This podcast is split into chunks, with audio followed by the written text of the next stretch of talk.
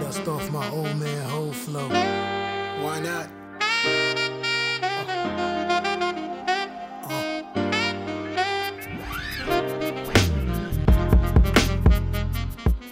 This episode of A Guest in the House was recorded in early May, and although we talked about recent losses such as Ahmaud Arbery, Fred the Godson, and Little Richard, this was recorded before the police killing of George Floyd on May 25th. Yeah. We uh, would like to just acknowledge the um, loss of George Floyd, and um, we want to send our condolences to his family, and we want to send love to um, the entire human family uh, globally and in our country. I wonder where the time gone. Top five over 35, I mean that. Who said I'm rusty? Y'all must be. Okay, we're back. Feels like it's been a while, man.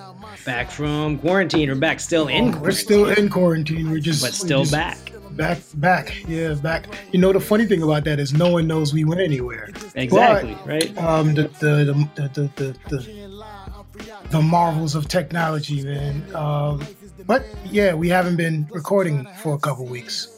Well, we had a few episodes in the can, so uh, we stuck to our every two weeks. We're still a bi-weekly podcast, so Yeah, uh, yeah. We just just just being transparent and you know giving you guys a peek behind the curtain. Um, we do have episodes in tuck. We're not Ooh. always um recording the, but we are um we do have one coming this Tuesday, don't we? I think so, and they're all a- out of order. This is a podcast weekend, and they're all out of order. Yeah, sometimes we record one and put it right up, and sometimes it'll sit there for weeks because we got new ones we decide are more timely. Oh man, beautiful, beautiful. That's how it works, guys. Um, until we get that big budget, and then we can um sit in the studio and record like the Monday and release it on the Tuesday. You That's know, it.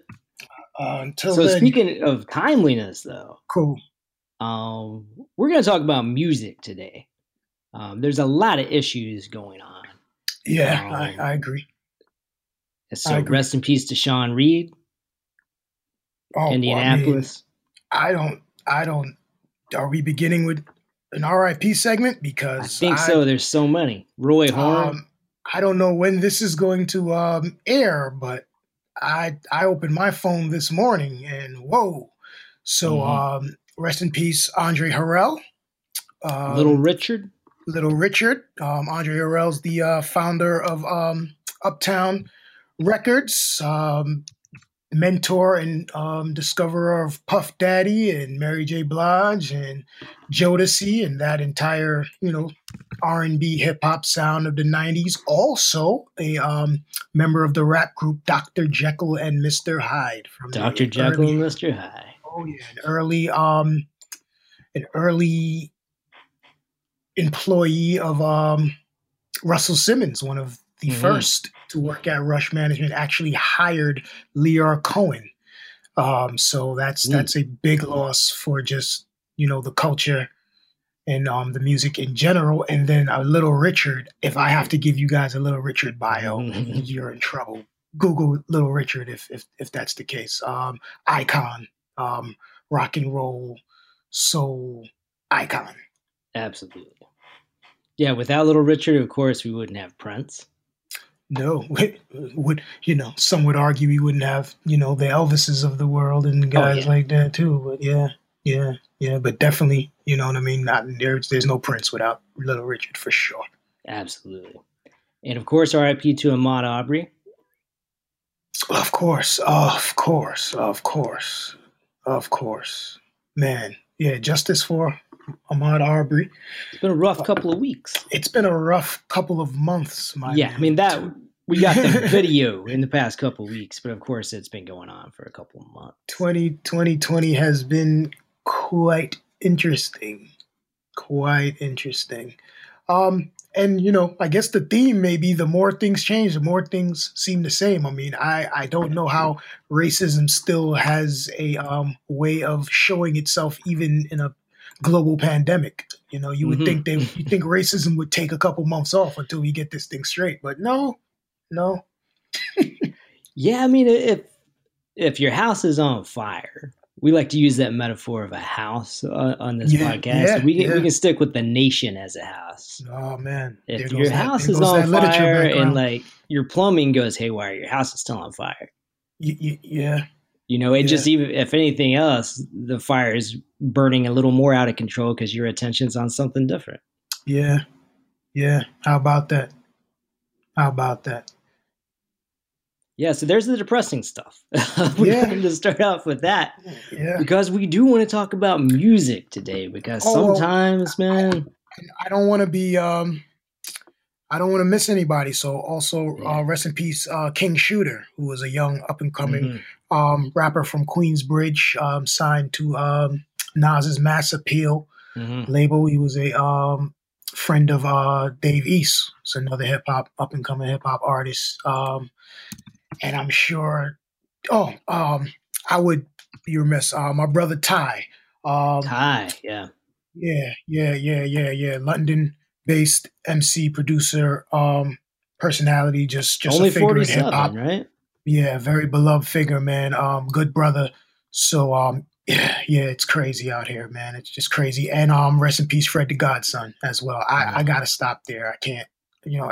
Rest in peace to all the those who have um fallen, um, who have succumbed either to the coronavirus or to just something else. Um, our um, condolences to their families and loved ones. Um, it, it's just it's a rough time, man. You know, if you love somebody, uh, let them know.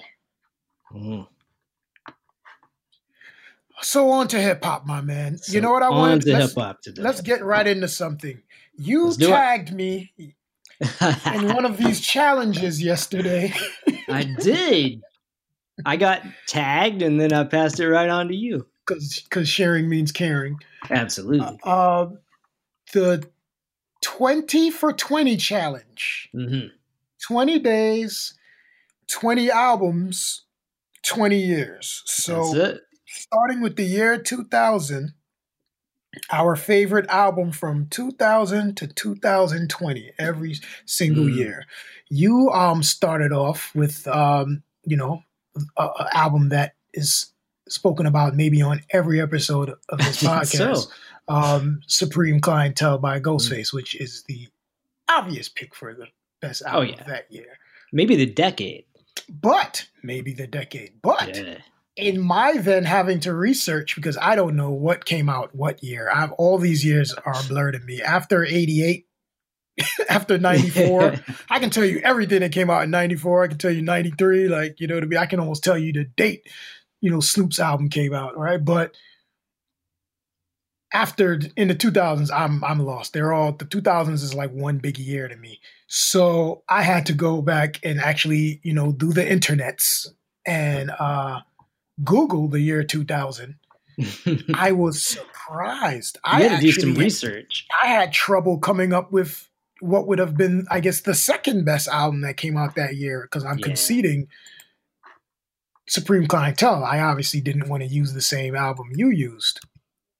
But I mean, Dead Prez's first album, Let's Get Free, came out that Ooh, year. Um, okay. Common, Common dropped like Water for Chocolate that Mm. year. Um, I went with um, Prodigy, HNIC.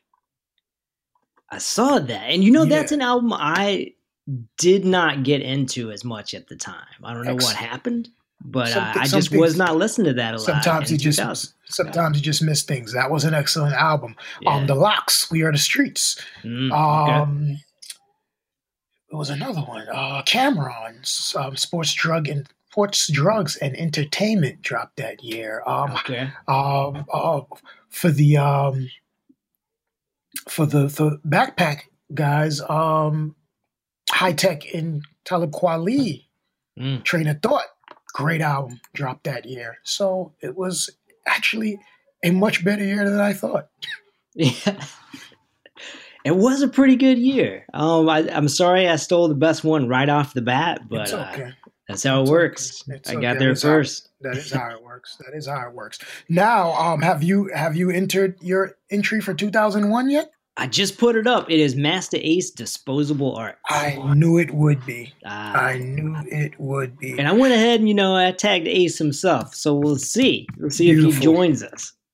Beautiful. I'm going to um I haven't posted yet, but I'll give you a um sneak peek. Okay. I'm gonna go ahead and be that guy and say that it was Jay Z's blueprint. Mm-hmm. I'm gonna be that guy. I, I want to be contrarian, but it, it, it, I was. That's all I was playing that year. I'm sure. yeah, you know, I, I think that's probably at the top of a lot of people's list. For that Yeah. Yeah, yeah, yeah. But that um that disposable arts is a classic. It's such a good album, and at the time, I don't think it got. It definitely didn't sell a lot. You know, I've heard in Yeah. several interviews. Um, it just didn't really match the level of sales of Ace's earlier work, at least right off the bat. Yeah, But Yeah. man, such a good album, such good commentary, almost along the line of De La Soul's Stakes Is High, but taken Yeah. even further, just the idea of kind of being at the pinnacle of your artistic skill, but you know, feeling like the the industry is moving on and leaving you behind. You're like you've been in it too long that you're gonna ever really make it commercially. And just all that that uneasy mix of art and business yeah, yeah. and it's then- fun. You know, it's not like a sermon. I mean, it, it's full of skits. It's got MC Paul Barman on there. Um, plays the role of uh, Ace's character's roommates at the Institute of Disposable Arts. It's got Mhm. Greg Nice, hmm Young Zee, the Alkaholiks, Rah Digga, Punch, and Wordsworth. Nice, nice. It's a great album. It's a album. really good album. I made it required listening. At the first semester I taught the hip hop and American culture class at Rider University. I made this one of the required listening, the full album. Nice. and See, we were like- able to bring Ace in. He actually came in as a guest speaker, played a show, um, did like a long Q and A with students, and it was Oh, really man. cool. That is cool. That is Yeah. cool. I missed that one. That that like I guess you and the Prodigy album Yeah, the year before. I missed that album in 2001. I Mhm. I I since heard that album. It's funny because I have that album on vinyl, but it, you know, it's just I was collecting um, records back then, and I just had it. I never actually listened to it until years later. But um, when I look at this list of 2001, I realize that um, not only did Jay Z release the Blueprint in 2001, but Nas released Stillmatic in Mhm. 2001. So I'm sure my year was occupied just being a mainstream hip hop. and you know, I was probably listening to in 2000 Supreme Clientele and Operation Doomsday, which Right. came out in 1999. So MF Doom's first album under the name MF Doom and under the persona MF Doom. I listened to that at least for another full year, like every Um. Of course, of course. And of course, Ghostface followed up Supreme Mhm. Clientele with Bulletproof Wallets in 2001 as well. That's So, right. Yeah. Busy year, busy Yeah. year, busy year. Yeah. Some good stuff was coming out. Some good stuff. Better than I thought. Better Yeah. than I thought. Absolutely. Yeah. You know, that, that early 2000, even like late, late 90s, early 2000s, sometimes feels like a dead spot for releases when you look back, but there was a Yeah. lot of stuff coming out. I'm I'm going to I'm going to um guess that this is going to get harder in the next couple of days. Mm. We'll see what happens when in, in 03 and uh, 04. I mean, See, I I've got a bunch of Doom releases coming up. Oh, you this year. serious? So you're just gonna you're just gonna Yeah. kill you're just gonna doom me to death. Yeah. I think there's going to be King Geedorah, Victor Vaughn. I mean, there's a lot of Doom stuff in those early mid 2000s. You're gonna doom me to death. I, I, I wasn't I wasn't late on Doom because I can't say I was late on Doom because I was early on Zev Love X. Yeah, see? So, but maybe I was early on Zev Love X and late on Doom. But um, I I I wasn't catching Doom releases when they were being released. I caught I caught Doom releases later and then caught them all kind of not in order and just as I caught them. You know what I mean? I, I think I got on to Doom maybe around the um, stuff with Madlib is when I Yeah, like 2004. yeah, and then I had right? then I started going back. Yep, Yeah. You know, another 2000 album I liked a lot was Del the Funky Homo Sapiens, Both Sides of the Brain. Yeah, yeah, yeah. That was a good album. yeah. I listened to that a lot that year. It's got a couple of good casual verses. There you go. Ah, segue, segue. segue. so, all of you out there in the quarantine isolation, you've probably been catching some pretty cool Instagram live moments in hip hop. Yeah. Yeah, I hope you've yeah. seen some of these battles that have been happening. I caught a lot of the uh, Premier versus RZA battle. It's been a great time to be 35 and up. Yeah, it's true. It's where where where I mean, when everybody came inside, we came outside. It is this is our time. Yeah, that's true. the young people have to sit down. The uh, the old heads are having quite a run right now. The um yeah, what did you think of the uh RZA um Premier battle? You know, in the end, I think that RZA is probably the only producer that could make a couple hours of Premier songs sound almost a little dull by the end of it. And that's sure. saying a lot because I love Premier. But you love RZA though. Yeah, I think just the energy in some of those RZA beats. But you love RZA though. I will say this. Um, one, you know, I, I, was in there and I'm listening, you know, I'm watching all the comments, and people were really into the battle. Like people really wanted to see a battle. That which was a, a bit surprising to me because, you know, I I just I'm not a I'm, I wasn't expecting a battle between Premier and RZA. That's a celebration. You know, what I mean, oh. we're we're all kind of just lucky to be able to just witness something like that. So I wasn't expecting this strategic like battle that everybody was looking for. That being said, I think a lot of people, um, just from what I observed, went in there thinking Primo by a landslide. I don't know why right. people thought that. I don't know where that came from. I think He's people got had, some biggie beats that I think. I think r- people had RZA all the way effed up. Yeah, that's true. all, all the way. And I guess it makes sense because when you think about it, you say all he has is Wu Tang. Yeah. The problem with that line of thinking is Wu Tang is probably the greatest collective in the history of hip hop. So all you need is it's nine guys already. So you know when you get into when you get into it, you know, like uh, you're listening, and also I don't, you know, and I guess this goes to what we're saying about the, the battle. Mm. Premier didn't pick the songs like he was trying to battle. You know what I mean? I, when he dropped the MOP one, I was like, okay, he's not battling. Mm-hmm. MOP's top five group for me. But I recognize that if you're in a battle on Instagram Live, you know, rules of the game is probably not one of the 20 you should have chosen. So once I heard that, I said, all right, but they're, they're chilling. You know what I mean? They're just, they're just, they're just having a good time.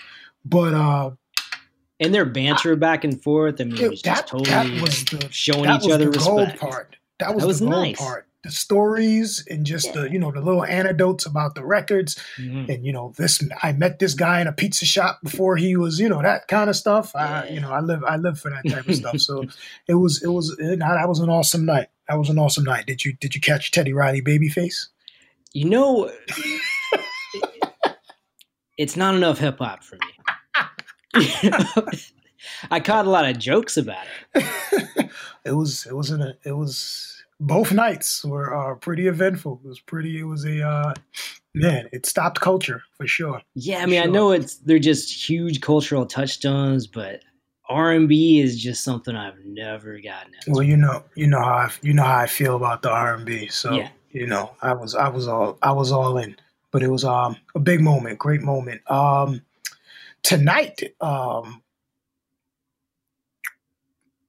you guys won't hear this, but tonight, mm. uh, Jill Scott and Erykah Badu will. That's um, a good one. I am interested in that one. That I can't wait for. We're going to um, have some party favors, and um, we're gonna burn some incense and dim the lights, and we're gonna we're gonna have us a good time in the uh, Shanks household here tonight. that sounds fun. Yeah, this is gonna be this is gonna be quite quite awesome.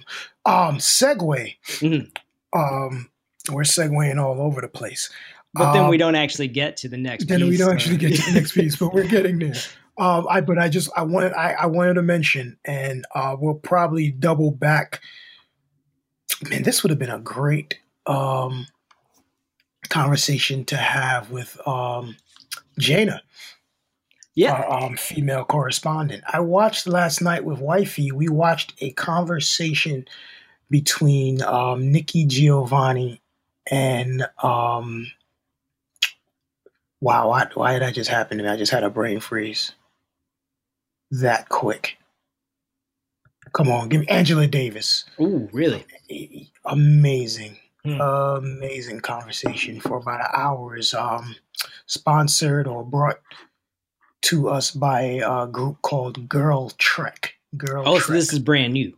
This was literally Wow. Last I'd like night, to see this. like live. Both of them, Okay. seventy six years old, in their houses, quarantine. It was. I um. I think it's um. I'm pretty sure it's online. I'll I'll search for a link and send it to you. But amazing conversation. I would um suggest to any primarily of our um female listeners, if we have any. to uh, check that out. And I'm going to send a um, link to Young Yaz because Young Yaz um, needs to um, listen to that conversation. It was really empowering. Yaz is our intern, as uh, seasoned listeners of the podcast know, of course. Of course, Um, of course. Of She's just wrapping up her semester at Rider University virtually away from campus because we're not even allowed to step foot on campus. We Weird. have to get special permission if we feel that we have to come to campus, and I don't. Wow. So about to say, luckily, no one Yeah. really. I don't see any reason to. oh man, crazy. So let's get to this big head science, man. Come on. Okay, so big head science. This is casual. Smash Yes. Rockwell from the Hieroglyphics conglomerate plus solo albums for what three decades now, I guess. Yeah, So I didn't mean to. I didn't mean to. It ain't my fault that your girl got caught. That's off that first album, Fear itself. Yeah, yeah, yeah. That was my jam. so yeah, I mean, I've been a casual fan for years, and I've been seeing. I watch his Instagram because he puts up a lot of really good freestyles when he is out camping in his RV. you put me on. You put me on. It's amazing. I mean, he'll go out in the woods, have a campfire, like in a clearing, and he'll set up and like do a freestyle. and it's kind of an awesome combination the RV camping lifestyle and classic hip hop. yeah. So, about he only announced this about two hours ahead of time on Instagram. I saw him say, I'm going to have a listening party for my new album. And I know that, that Dave and I have been waiting to hear this new album because we've caught little bits and pieces he sneaked onto Instagram. Yeah. So, you know, I, I told Dave immediately, you know, we got to see this thing. And there were, there were only about 70 people there, right? Maybe it was the short notice, but it was amazing. He played the new album, um, even played a couple songs twice. He was just so excited about them. And what I really loved about it, I was watching him. This is probably, I would say, maybe his 10th album. And that's a guess. He's put out a lot of music over a lot of years. yeah, I he have was just clue. so excited to play this and to preview Yeah. this for people. Yeah, yeah, yeah. And you know what I love? Um, because we mentioned, actually mentioned him when we were talking about our 2000, 2001 Mm. conversation, just casually, casually. Casual. we brought him up. And I love to see these guys 20 years in, 25 years in, the enthusiasm still for the music. As someone who's been writing rhymes for the better part of 30 years, um, and I've gone through m- many phases of jadedness and just, you know, joy and pain with it Mhm. it's just to see that it, the enthusiasm just to still i want to play music for you guys new music for you guys because a lot of us you know a lot of us are trapped in the nostalgia a lot of the older artists Mhm. are just trapped in nostalgia giving us this classic album over and over and over and over and over again it's like that's great and we love it and we celebrate it and we champion it but where's the new material mm-hmm. get active. You know, um, you sent me a um, record from Daddy-O, Professor Daddy-O, uh-huh. from um, Stetsasonic and um, Posdnuos the other day. I lo- I love it. I love. isn't that a great song? It's a great song. I yeah. love to see these guys active, you know, yeah. and, and, and enthusiastic about it, not just you know trying to you know nostalgia us to death and legend us to death. And I don't want to be cruel. We're gonna have to revisit that legend conversation one day, but mm-hmm. not today. Some of these guys are like, okay, you had a hit song in '84. Yeah, legend. Uh, legend. I guess you're. I guess you're a legend because you're still here and you're a legend. Mm. So all all respect to that. But you know, from a if we're looking at it you know, like I always make my sports references. It's like, okay, the, the guy who made one All Star game in '93, a legend. like Harold Miner won a dunk contest. Is he a legend, an NBA legend for having one good year? You know what I mean? I, I don't know, but I, I I appreciate seeing all the guys who, um, you know, still doing it 20, 25 years later. But back to the um, Big Head Science. I mean, Big Head Science is this casual album. It's a really good album. Really good. What's your favorite song on there? What's your favorite track? Um, you know what? I haven't I haven't got it home yet. Okay. To digest it, but on the live, mm-hmm. I really um love the uh the one with uh Ghostface and um Killah Priest. I think yeah. it was Planet Asia on there too. Mm-hmm. I really like that one. And then there was another one that if he played it, I would know that that was the one, but I can't remember it right now. But um, I, I liked all the records he played.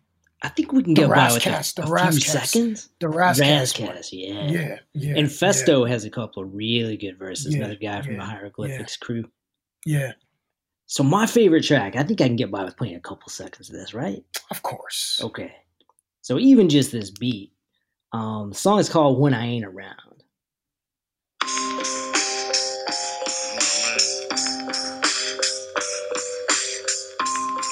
Man, listen to that, right? Yeah. I mean, yeah. Yeah, I mean, that track, that's definitely my favorite. I hadn't heard even a snippet of that before I caught his uh, Instagram live album release party, which mm-hmm. is like a pre-release because the album didn't actually come out for another couple weeks. Correct. Correct. But I found that little spot and I paid attention to the time marker. And before his live disappeared, like 24 hours later, I probably went back and played that song 10 times. Wow. yeah, it's a really good track. Wow. Wow. And that, did that one have a feature or was that? That's just casual. Okay, cool. Cool. Cool. Talk about the uh, rollout. Um, because it was a it's a very interesting rollout for this album. Yeah, it was a really interesting. And Casual is like a businessman. You know, he's always talking about like parcels of land he owns in California, and you know, he's he's almost is like a survivalist, and right. uh, he's always like he'll put up a grade he got from taking a, a remote class at Emory in like ancient art of uh, Africa. Um, he's, he's, like a renaissance man. I mean, yeah, I'm always yeah. I look even his uh, Instagram bio. It calls him like a marksman and angler, marksman, father, rapper. Wow, he, he kind of does it all. So the rollout for this album, he did this uh, Instagram live pre-release party where you could hear the album in, in its entirety for the first time, and then even though the album was going to go up streaming for free, um, he's not attached to a label, as far as I understand. It's just him putting music straight out. Right. He gave listeners an offer to pay a hundred dollars for the album. Mm-hmm. Now, this is to pay a hundred dollars for an album that is free, yeah. and that you're going to hear in a matter of days, and it's going to be up streaming on Spotify and Apple Music and wherever else, and it's just going to be free. But in advance, you could pay a hundred dollars for it. Now, in the vein of um, in the vein of um, Nipsey Hussle, the, the, late great Nipsey Hussle, who did the uh, "Proud mm. to Pay" campaign, and he yeah. was the uh, one of the first hundred dollar album um, rollouts. But mm-hmm. attached to that hundred dollar rollout, and you'll um, correct me, was like a rebate program for was it a $25 rebate program if you um was able to put someone else on to the album. So if That's you right. referred like a referral program, right? If you That's it. referred an individual, let's say you paid hundred dollars for the album, but then somehow you were able to put me onto it and I paid hundred dollars for the album, you would get a twenty-five dollar kickback. That's that it. I've never heard of. So you're like an investor. Yeah. You know, it's it's like a very friendly hip hop pyramid scam. Yeah, yeah, referral agent. So Referral agent. was- There you go. that was um that was extremely unique, extremely unique. yeah, it was really cool, and a lot of people did it. You know, I saw people get on and say, you know, here's my contribution. I learned about the album from this person, and you know, Mhm. casual would jump on and say, okay, give me your your Venmo or your PayPal. I'm gonna make sure I send you that twenty five dollars right now. So it's just like a little business enterprise surrounding the rollout of this album. Mm. And I saw um, Everlast was on there. I saw Redman. Redman gave him a shout out. Big Boi from OutKast. Wow. ended wow. up giving him a shout out. Yeah. So he had some big names out there supporting. And of course, you know, he's a guy that's been in the rap game for decades now. So he's made his connections over the years. People know who Casual is and haven't forgotten. Uh, it was just I- really cool to see. you know, it's I, like I told you, I love it. I Yeah. love it. I had a great um converse. Speaking of that, Mm. um, because it's all wrapped into this moment we have now that we're all home, and um, I believe you told me you did take in some of that Big Daddy Kane IG live. No, I missed You that. I caught Kwame. You caught Kwame's Yeah. um, thing, yeah, and that was good too. But I didn't catch. I only caught one little, maybe five minutes of the Big Daddy Kane um, quarantine concert, but all reports say that he smashed it. Really? Like, um, yeah, That's you probably know, archived where we can go back and watch it, I, right? I think we should be able to track that Yeah. down somewhere. Okay. Um, but there's been some some amazing, just kind of um, you know, D Nice is Mhm. getting all of the D Nices pretty much saved, saved the world with his uh DJ thing. I watched last weekend the um the originals. So the originals are um Stretch Armstrong, Mm. D Nice, DJ Clark Kent, uh, DJ Tony Touch, and um, Rich Medina, who I know you're familiar with. Yeah. Um, these five guys, for the last several years, have been throwing a party in New York City. Uh, an amazing party. And so they took to the, I don't know, social medias, and they had their um, party last weekend. Each DJ got a set, so five or six hours of each DJ getting a set. It was really amazing. I tuned in. I missed Tony Touch, but I I tuned in for um, most of Stretch Armstrong and then Clark Kent and D Nice. And Clark Mhm. Kent was in rare form. Um, See, that's another one I missed. I saw people talk about it after it was over. Yeah, yeah, no, that was that was that was amazing. Um, yeah, it's just been some great some great moments, man, and it, I I love to see folks that um we cherish. You know Mhm. what I mean? Kind of from our um formative years, Mhm. kind of you know having their resurgence and having getting their moment, man, and just just just being able to get in the groove, and it speaks to you know um a conversation I was having with a fellow rapper friend of mine the other day about just timing, you know, and um, being prepared and being um, able to adjust and pivot. You Yeah. know what I mean, and move with the with the with the winds of change, and how those who are able to make those pivots can can survive and can thrive, even if they've been quiet for uh, several years. You know, something Oh, yeah. happens, you're prepared in that moment, and the next thing you know, you're you're back in the spotlight. Um, so I think it's a wonderful thing, man. Um, a lot of uh, folks have been reaching out to me um, in hopes of getting me to um, pick up a mic again. And, um, I'd like to see that. I haven't quite, um, you know, I don't feel it. My buddy uh, Juxtapose, shout out to Juxtapose. He sent me two beats yesterday. In fact, I haven't listened to them yet. Um, maybe I will after this, uh, after we pod.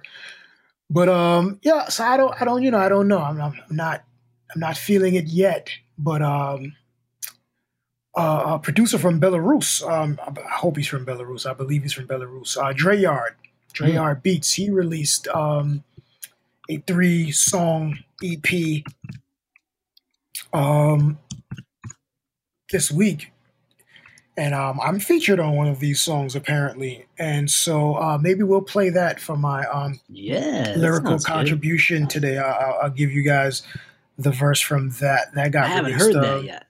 As far yeah, as I know, yeah. no, that's no, not no, on no. the Traum Diggs playlist. I got.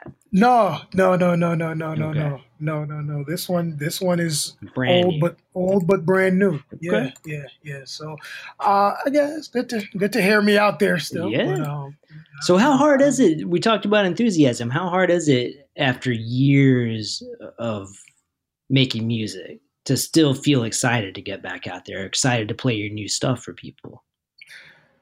For me, yeah. Um, it's it's it's it's I it's not tough because I'm not struggling with it. I'm Mm. really in a good place. You know what I mean? And I think um, that's the funny thing. I think you know folks think like, oh, I want to do it, but maybe like I have like a writer's block, or I have like a you know like a, I'm, I'm I'm jaded, or I'm upset, or I'm Yeah. bitter, or and really it's just I don't have any rhymes. yeah.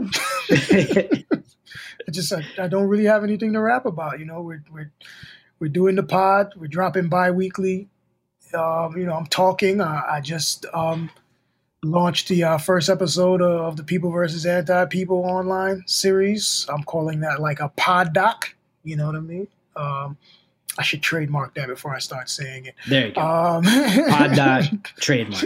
yeah, but um, so I'm talking a lot, and I think that um, as a 42 year old man, um, this is serving me better right now, talking instead of rapping. And so I don't know when I feel like rapping again, I think I, I I'm sure I will. But right now, I'm comfortable talking. I really don't have any, so I can't I, I can't say it's difficult. You know what I mean? I, I can't say it's difficult. We, you know, I did jazz hop in 2018, so that's um, about a year and a half, close to two years now. Mhm. And that was really, I mean, you know, I got a song on there. I'm talking to my brother. I got a song on there. I'm talking to uh, my girl who I didn't have, and now I got back. I got I got a song on there. I'm talking about my unborn children. Like I, I don't really have much else to talk about. I kind of gave it all up. I kind of gave it all up. So I'm good. I'm good.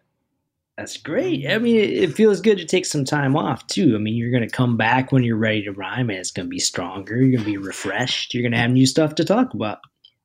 That's the hope. Yeah. You know what I mean? That's the hope. That's the hope. I don't ever want to not, you know, I, you know, the whole like I'm retired, I don't rap anymore Mm. thing has always kind of been corny to me. Like I, I don't like I've outgrown rap, and I, that's never gonna be the case for me. I'll never outgrow hip hop. That's why I sit down and you know have hour conversations with you about it.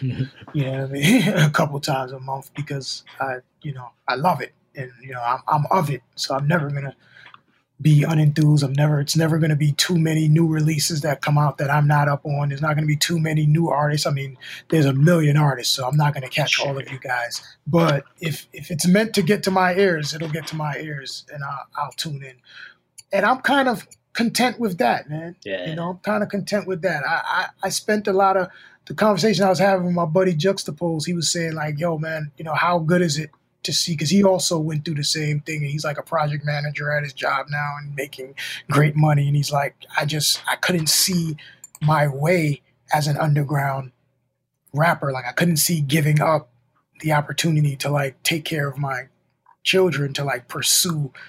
Underground hip hop when we were doing this thing back in 2009, 2010, 2000. There was no Griselda. There were, you know what I mean? There was none of this happening. This it was a struggle. there was no light being shone on on um, on hip hop from you know our perspective. Um, you know, there was no Royce Five Nines. I mean, they were around, but they weren't thriving.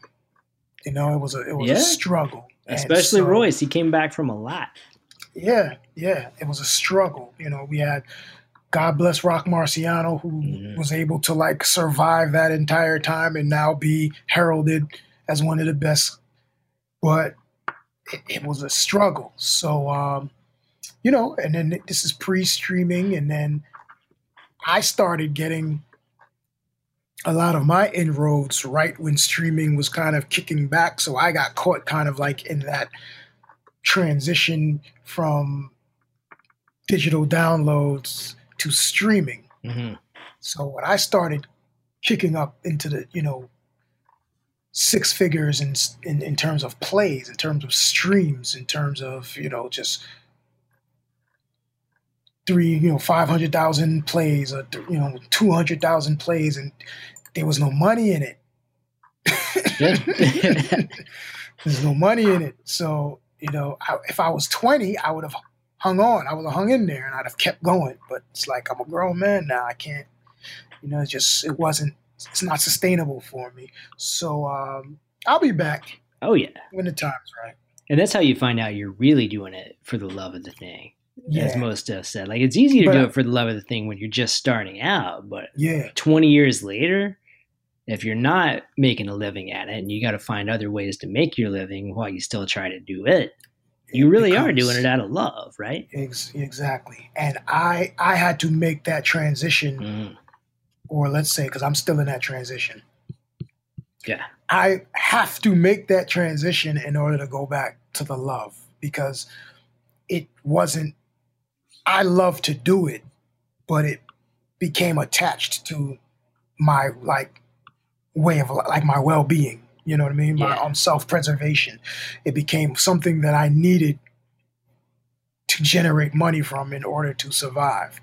And that took some of the joy away from it for me, speaking for me, you know. And so I had to fall back so that it could be fun again. hmm Um, I'm happy that I fell back at the same time where artists were emerging that I could enjoy again my type of hip hop. There's an abundance of it now. And you know that that that that motivates me and that brings that brings me joy. So I think that in that space, I, I'm sure I will creep back in at some point because I'm I'm hearing people who make me want to rap again. That's the start of it right there. I mean, I, I took a year off of writing, I guess about a year ago. Now I've been back I- at it. I for about a remember. And I've, I've Yeah. never done that before. I mean, I've been writing since I was, you know, 15 probably. Wow. pretty much every day. You know, take a little like a day or a week off here and there just out of frustration, you know, Right, when stuff's right. not going well or I'm busy. Right. But yeah, I've never sat down and purposely said, you know, I'm not going to write for a year. And I think a lot of the advice that writers give to people who want to be writers is write every day. You know, set yourself a page limit, a word limit, do it every morning, stick to it. But I think the other side of that is at some point, you know, just take like six weeks off, don't write at all. You've told me that several times, and I think that the barrier between me and any work of literature that maybe um, coming out of me at some point Mm. is the writing every day. I just cannot do it. I just cannot do it. I don't do it with. And here's oh now you see now we're having a breakthrough. This is like therapy for That's me. good 'cause I stuff, didn't yeah. realize that there was a time where I wrote rhymes every single day, and then I started making records. And when I started making records, I Mm. only wrote to make records. so that's the difference. So I would get a beat and I would say, okay, I'm going to write to that beat because I was inspired by that beat. And then I would create, a, write a record. Then it got to, I'm not writing the record because I'm Yeah. recording in the house. so I'm just going, I'm listening to the beat over and over and over. And now I'm just recording music, which is why I can't remember any of my rhymes when we have our um, sharing segment because I didn't write them. I just rapped them, and then the song's done. And I don't, if I'm not performing the song, I don't commit it really to memory. I think that makes sense, right? And I think the leaving the habit of writing every day took something away from me. And that's probably why I'm struggling to write. You know, just Yeah. anything. now. I found it a hard habit to break. You know, I've done it for so Beautiful. long, man. That's I think beautiful. the first first two weeks in particular, I was just depressed and anxious. You know, it was Wow. generally the first thing I do every morning is get up and write. Even when it wasn't going well, I would make myself sit there for a couple hours, you know. That's the discipline, man. Yeah. That's what I would tell. That's what I would tell anyone who, you know, told me they wanted to write. I would. I would tell them Yeah. that. I'm just have. I just have a, you know, I don't know. My discipline for it is I have. I do it. I'll do it in. I'll do it for ten hours straight if I'm in a flow. I won't. Mhm. I won't get up. But, you know, that may be three times a year. Yeah, and once you got a job and a family, I mean that being able to latch on to that energy when it hits is harder and harder, right? It's, yeah. nine fifteen in the morning. You got to write this bullshit thing for work, you know. And you Yeah. really like to write rhymes for ten hours, Yeah. Yeah. Yeah. Yeah. and then you that- know you come home at the end of the day and it's gone. You've missed it. and then there's that i'm you know i mean i've i probably have three albums of you know material that i came up with in the shower that i didn't have to rush out the shower in order to get dressed and get out the house and then somewhere between the shower and getting to work i remember that i had a rhyme in the shower but can, Mhm. cannot remember I man i was just rapping in the shower wasn't i i completely forgot what i was And it's gone, and right? it's gone it's gone You ever wake up and you, you've like dreamed something, or a Oh, line is like right the- in your head? all the time and I can't access it. You got to write it down the moment you wake up. So if it's four in the morning, you got to pee, whatever it is, you got to write it down It's first. so close and I can't access it. It's like, oh, it was so good. Yup. yeah, yeah, yeah. I've um I remember um a couple years back I sent you um some rough drafts of um maybe a beginning chapter of like a memoir. Yeah, absolutely. About three thousand words. I wrote that in one afternoon. Wow, there you go. I haven't written since. Really? It's a great book. I mean, you should come back to it. I think you will come back to it at some point. When is time? Yeah. When is time? And that's the other side. You know, I, this gets left out a lot when I hear people give advice to uh, artists of any kind just starting out. You do have to do the right everyday thing or rap every day or paint every day, whatever it is. But there's a point where you got to learn when the break is going to Yeah. help. When stepping away from it, leaving it alone just helps you re energize and kind of get Yeah. back into the right space to do it again. Absolutely. I wouldn't suggest a five year break, y'all. yeah. Yeah. And I mean, I've seen plenty of artists play live, rappers, punk artists who have like a hit song people remember them for, Mhm. and they're sort of rolling their eyes as they're forced to get up and play it again after 25 years. I mean, De La Soul trying does it with uh, shit. Me, myself, and I, their first big hit.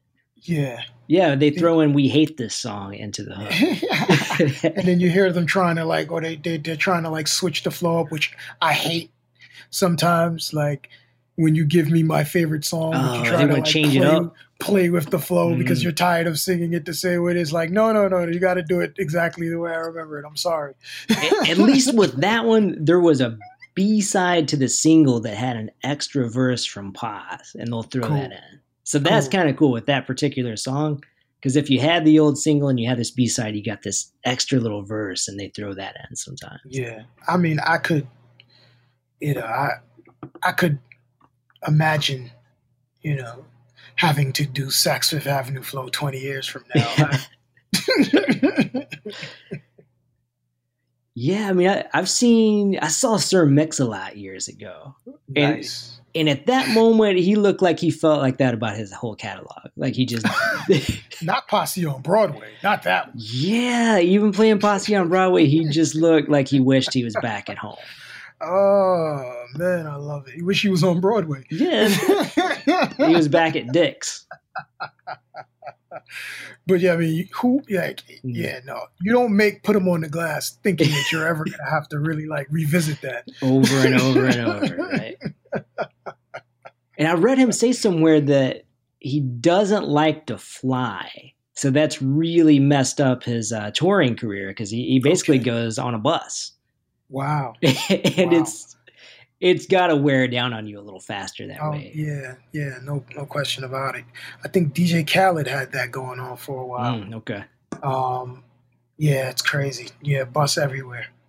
Well, Travis Barker from Blink One Eighty Two, right? He was he survived a plane crash. Yeah. Um, he was on fire. You know, yeah. like roll around yeah. on the ground. He won't get on a plane now, and who could blame well, him? Well, yeah, who could blame him?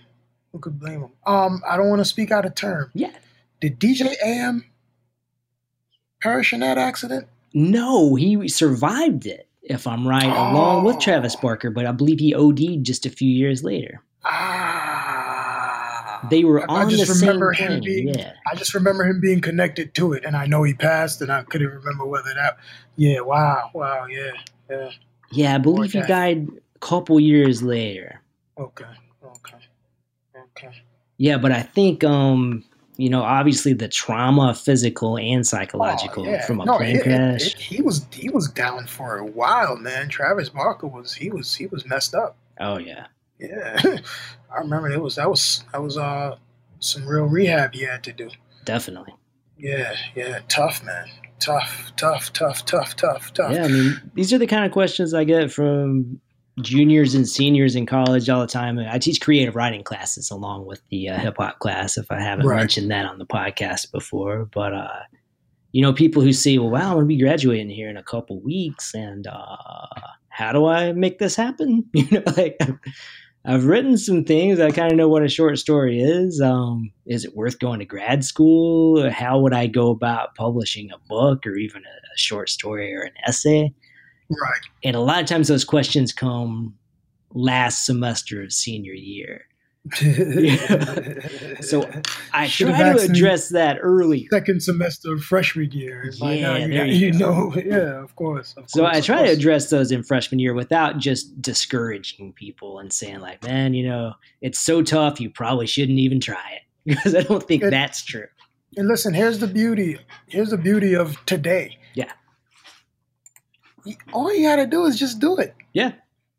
All you gotta That's do it. is just do it. There's no, you know, the the. I mean, there's still gatekeepers. Um, they probably always will be gatekeepers, but I don't know. Things have a knack for cutting through, man. If they're Yeah. if they're meant to. So I would just write, record, perf- do, Mhm. perform, do whatever it is you do. Do I, I try to encourage my nephews. Do the same, like, dude, you could be whatever you want to be now, man. We, Oh, we had to wait till we grew up. I mean, what do you want to be when you grow up? You could be whatever you want to be today. Yeah. Just do it. Yeah, and you know, it may not be that the thing you love to do and keep doing is what necessarily puts food on your table. That's facts. You know, it, you may hit those knows. sweet spots where you you're able to make a little money off of doing what you love, but it may not be mm-hmm. every year the rest of your life. And you can still pull it off. You know, there's plenty of artists out there who are still able to produce great art and um, not even worry if that art's going to pay the bills because they found some other way to do it. and that's not what art that's not what art is about. But i tell you what um you have to make it. If you if that's what you you know want to do. If you're a creator you have to create. Um continue to create. I'm talking to myself now. And um because you never you never know man you never know i listen i was telling um, a friend of mine the other day you know because I get a check every. I get a check twice a month. You know what I mean? It's not. It's beeper money, but um, I, you know I get paid. But it keeps the website paid for. You know what I mean? It keeps the. Um, it, it, it, I'm able to um, take care of like the um, the storefront. You know the the hosting, all of that. None of that. You know, it, it just it works itself. It runs itself, and uh, that's beautiful. so this is a check you get for like streaming. Yeah. Okay, great. Um, and you know, shoot, we you know we're still getting we get royalties for Jazz Hop One. Yeah. Um, still, that's a seven-year-old album. That's actually the most money we get. You know, me and That's Gas-Lab. amazing. Um, and but there's no limit on that. You know Mm. what I mean? Um, our producer Anthony uh, might decide he wants to shoot a f- feature film, and he may put Jazz Hop on the um, soundtrack or, or make it part of the score. And next thing you know, you know that check's coming in, and it's a ten thousand dollar check, and I'm Yeah. sixty two there's no way of telling, but the art exists, and so it's there forever, man. And you know what I mean? It, it's it's a real shot at immortality, and that's what I would tell anyone who's a creator, man. You just you know Oh, yeah. put yourself in that put yourself in that space, man. You know you never know what's gonna happen, man. Somebody might just decide, hey, you know what? This story about this kid from Kentucky who's a white ally of hip hop is compelling. I'm going to say something about it. I'm going to mention it somewhere. I'm going to put it somewhere. And next thing you know, you know, there's a 300% spike Oh yeah. in sales. So, I, and, and so And even if that person just sends you an email and just says, "Hey man, I really like this. I'm going to tell you in a couple of sentences why." That's great. I mean, that's that's kind of like your version of getting a birthday card as a Yeah. grown up. And sometimes there's a little five dollar check in it. You know, Yeah. like well, you know, we're, we're, we're like salt of the earth people. So me and you get, me and you, that, that's what we do it for at the end of the day anyway. You know what I mean? It's not, it's not really about money. And I mean, the money's cool. You know, here and there, cool. I'll get like a royalty check for something I did, say, Yeah, 10 years cool. ago, and it'll be like $75. Yeah. But I'll think, like, cool. it's a surprise. Somebody just Yeah. mailed me $75. For You know? your work. It's yeah. a beautiful thing. That's why I'm saying I get a check every month, and it's like I did this in my bedroom, man, seven years ago. yeah. Someone's still sending me fifty dollars. And your past self did that work. You didn't even do it today. How about that? It's a beautiful thing, It's kind of magic, really. and that's to you know forever and ever. Yeah. As long as people are listening to the people discover the music every day. Yeah, absolutely. I I just um a couple months back, shout out to um Will Harris. Will Harris directed the uh, shot and directed the uh, Saks Fifth Avenue Flow video. Great video. Yeah, great video. Um, he's gone on to do amazing things. He is now like a documentary. Uh, he has a docu series following UFC fighters. Wow, that's cool. Um, a lot of his footage has been used, you know, in all kinds of stuff. He had like the Conor McGregor footage when he like assaulted the um, the other guy. I can't remember his name. Guy from like Kazakhstan or something. He's a big deal though. But um, and he was on the Joe Rogan Experience Wow, that's cool. discussing like his kind of rise, you know, because Joe's all into that. Joe Rogan's all into that UFC stuff. And in the interview, he says, you know, he's asking about how he got his start, and he's saying, you know, I did this and I did that, and then, you know, I shot this video called Saks Fifth Avenue Flow. And by him saying that, people have gone to the YouTube page and said, I came here because Will Harris was on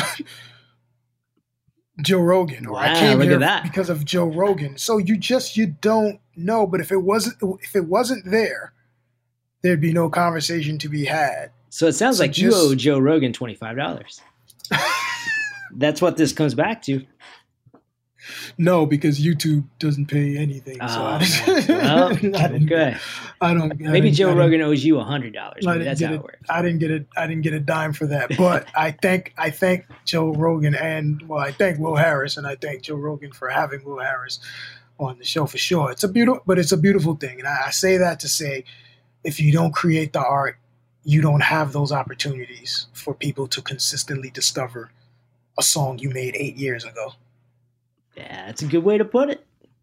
And I mean, I think we've been talking about enthusiasm mm-hmm. more than anything on this episode, and just how do you keep that for something you've been doing for twenty or thirty years?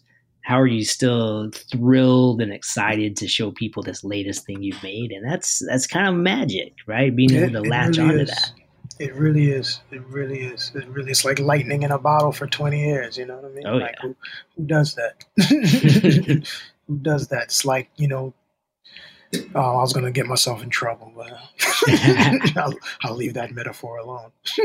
Man, I think enthusiasm is hard to come by when uh, yeah. so much shit is going on in the world and people yeah. are kind of stuck and worried and scared about what things are going to look like when we go back outside and if we can go back to work, if we can go back to campus, all that stuff. And yeah, I mean, yeah. being able to make something and say, "No, I really like this," you know, just to sit here and read back through it or listen back through it puts a smile on my face. One hundred percent, one hundred percent. That's why we keep. That's why we keep doing it, and more so, even more than that. Uh, a buddy of mine, um, from um, uh, where's my man from? I, you know, I, you know, I got these guys, man, and they, they, um, is they it Belarus again? No, it's not Belarus. It may be Poland though. Okay. Um, and he, you know, he, he hit me up the other day. He wanted me to do one of those like 16 bar challenges things, you know, like okay. I'm rap, rapping into my phone. And I was like, I'm not going to do that. But um, he's like, "What's going on?" I, mean, I haven't written anything in like a year and some change. Like, I'm, I'm really not active. He's like, "Oh, that's sad." You know what I mean? And he's like, "Man, Traum, like, I hope you come back." You know what I mean? Because you know, and I don't know that dude from a can of paint, man. You know what I mean? But that's a motivator right there. To huh? know that there's someone on the other side of the world who you know holds you in a certain regard. Yeah you know what I mean? Is is is that's what it's about. That's Absolutely. what it's about, man. That's what it's about. There's a um there's a clip I posted to Instagram of like a little kid in like Japan. And his I think his dad gave his kids in diapers, his dad gave him like the little um Walkman recorder and he's like listening to um a song called Know a Little by me and Gas-Lab. Wow, there you go. And he's like dancing and laughing and you know, like that's uh, you oh, told I've, me. I've seen that video. Yeah. I saw when you posted that. Yeah, that's amazing. Yeah, if, you, if you told me when I was ten years old that one day some kid in Japan, a baby at that, would be you know jamming out to one of my tunes, I'd have signed up for it in a second. I'd have said, "I'll take it." I don't care what, you know, I'll take it. That's all I wanted to. That's all I ever wanted to do, man. That is so, a pretty amazing video. I remember when you posted that. Yeah, no. Sometimes when I'm feeling away, man, I just I just watch that. Yeah, like five times, and I go, yeah, it's all good. You know what I mean? When I feel like creatively, like, ah, oh, this sucks. It, I didn't, you know, this didn't happen, or that, or I didn't. It's like, no, it happened. You did it. Yeah, that's pretty amazing. You yeah, you did it. You did it. You did it. And with that, man, I don't know. Do you have anything for us today? Enthusiasm. I think that's it. That's the word for the day. That's the word. And we were so glad to see it with Casual. Um, go listen to Big Head Science by Casual. It's one of my favorite albums to come out this year. Word, word. I think it'll word. be the 2020 album if I get now, through all 20. Now, it's officially out. It's officially out. Yeah, it's on Spotify, and I I'm think listening all to that today. I, I, was waiting for it, but I missed that it dropped. Uh, I you, love Casual. I didn't have a hundred dollars, so um, you know another cool moment that it reminded me of that you and I shared. Actually, there's a great Ras Kass verse, and I was listening to it. It's on Casual's album. Oh yes. And I remember, damn, I, I shook Ras Kass's hand. I met Ras Kass briefly. We met Ras Kass. We hung out with Ras Kass. Briefly, but it yeah. counts. yeah. Yeah, I've got his. I still got his phone number. Ah, uh, look at that. yeah, that's right. I remember you guys yeah. traded info. That's true. Yeah, I still got his phone number. Him and um Bishop Lamont. Oh yeah, we went yeah. to uh, MK Asante's release party for the paperback of his memoir Buck, which is an amazing memoir. You guys should all check out. It's called Buck by MK Asante. Yes. And uh, it was at the Rap Genius headquarters in Brooklyn. Yes. And Ras Kass was going to perform. Oh, and he lost it. Yeah, they got shut down, right? Amazing book. It did get shut down. It did get shut down. It was at one of these little nice high-rise apartments in um in Brooklyn. Yeah, it was in Williamsburg, I think, right? Yeah, right yeah, yeah, yeah, yeah, right on the water. Beautiful, yeah. beautiful. And the cops, beautiful. No Ras Kass cannot play. but we gotta stand next to him. Gotta shake his hand. Dave got his phone number. Good times, good times, good times, good times. I totally forgot about that. Good times, man. Yeah, it was cool. Cool, cool. All right, in with enthusiasm. One of those another special moments that uh, we've gotten to through our love of hip hop.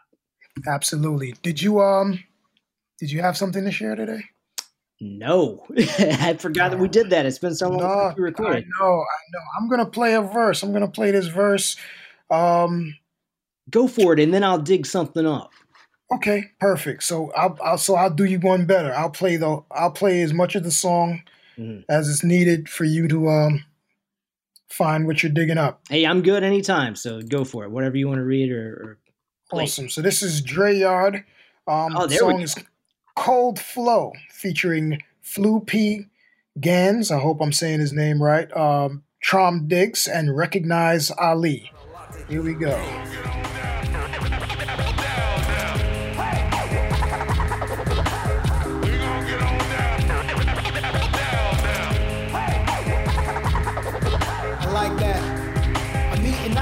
My vital. Sound class is suicidal, homie. You and I know, but you don't wanna do that. True that. The last tab got his chest blew back. True facts, I'm loony with it. Pick a style, any flip, I go fooly with it. I got a file full of chicks, I'm George Clooney with it. Man of adventure, soul rebel, dumpy killer. 91 on Utica Ave, snuffing niggas. I'm outside where the killers and the cooks dwell. Could tell a couple tales on a track and hope the hooks out. But rather rip that revolutionary, drop a gem or two. My interviews like my interludes. I'm official Tish. You could get with this or you can rock them lamos. The same bro with insane flows. I never change though. My outlook like outlook. I'm getting my mail, whether or not the records are sale. I'm respected and held. The mouth. That sounds Yeah, good. yeah. I like that one. Yeah, man. Yeah, man. Send Yeah, me that one too. I absolutely will. You know I will. You know I will. So I'll read a little thing. Um, this was in a zine that my friend Peter Richter edited and put out to raise money for Feeding America COVID nineteen Response Fund. And Cool. it's That's the sold out. basketball book, right? That's the basketball book. I've yeah. got to get that. I've got to get that. It's in my it's in my um browser. Yeah, it's really cool. I don't have my a copy of it yet either. Last time I checked, it was still sold out. But uh, Oh wow. let's Oh, hope they get some more in production because we can keep Well, raising some money for Feed America. salute to being sold out. We like that. Yeah, it sold out quick. Um, Peter Richter was a student of mine years ago at Rider, and uh, since he's gone on to work for PEN America, and he's drawn all kinds of, or he's made all kinds of art that the NBA has used, and the Chicago, Fresh. I think it was the White Sox used. They put together this thing that everybody who came to like a, a VIP thing got to take home with them. So he's out there. He's somebody who's really made it writing books and doing art and that kind of stuff and Fresh. figured out how to make a living on top of it. So it's cool. He's doing some stuff for charity. And this is my little contribution from that book. Um, it's the only place it exists, but I'll read a little piece of it here. Um, it's just kind of a silly little story called Double Dribble. So here it is. It's about a basketball announcer who realizes that he can just say things and they'll happen. Mhm. So here we go. Double dribble. In the stadium, it was inevitable. The pent up growls and the sing song pickpockets, the toss up gossip and the game ball pink for breast cancer. This was basketball. We sat enthralled as the players sat down for a bench vacation, their stalwart lounging, lounging inadmissible as a double dribble. I folded my hands into a dwelling for the religious throngs and offered my description of tip off. The Kings take responsibility, fastidiously dodge and cut through the resistance screen, melt away into nothing, in fact, and handspring down the court. Three pointer. Voice slack as five button upholstery, I announced with a headstrong lilt to match my husky compatriots. We described games. Outlasting Sunday school sermons and audio taped books for the blind, we hospitably utilized adjectives for sports competitions. There in our booth, the three of us arched our tongues and sang of the possibilities of free throws, the question of ball possession, and the hilarity of the end zone fanatics. Some called us soothsayers, but we didn't cause the wins so much as describe them. But what if we did? Basketball broadcasts are a damnable thing mired in enmity and censored swears, so I took a week off and reworked my delivery. And once I came back, I said, King's manhandled the metal musicians. And it simply came to pass. Pulling their long hair from under their bandanas, the point guard evaded two wailing crooners and enacted a layup that warmed our bones. Emerging from the melee, the embarrassed and tattooed singers stood, adjusted their sequined headbands, and admitted defeat. It felt good to me.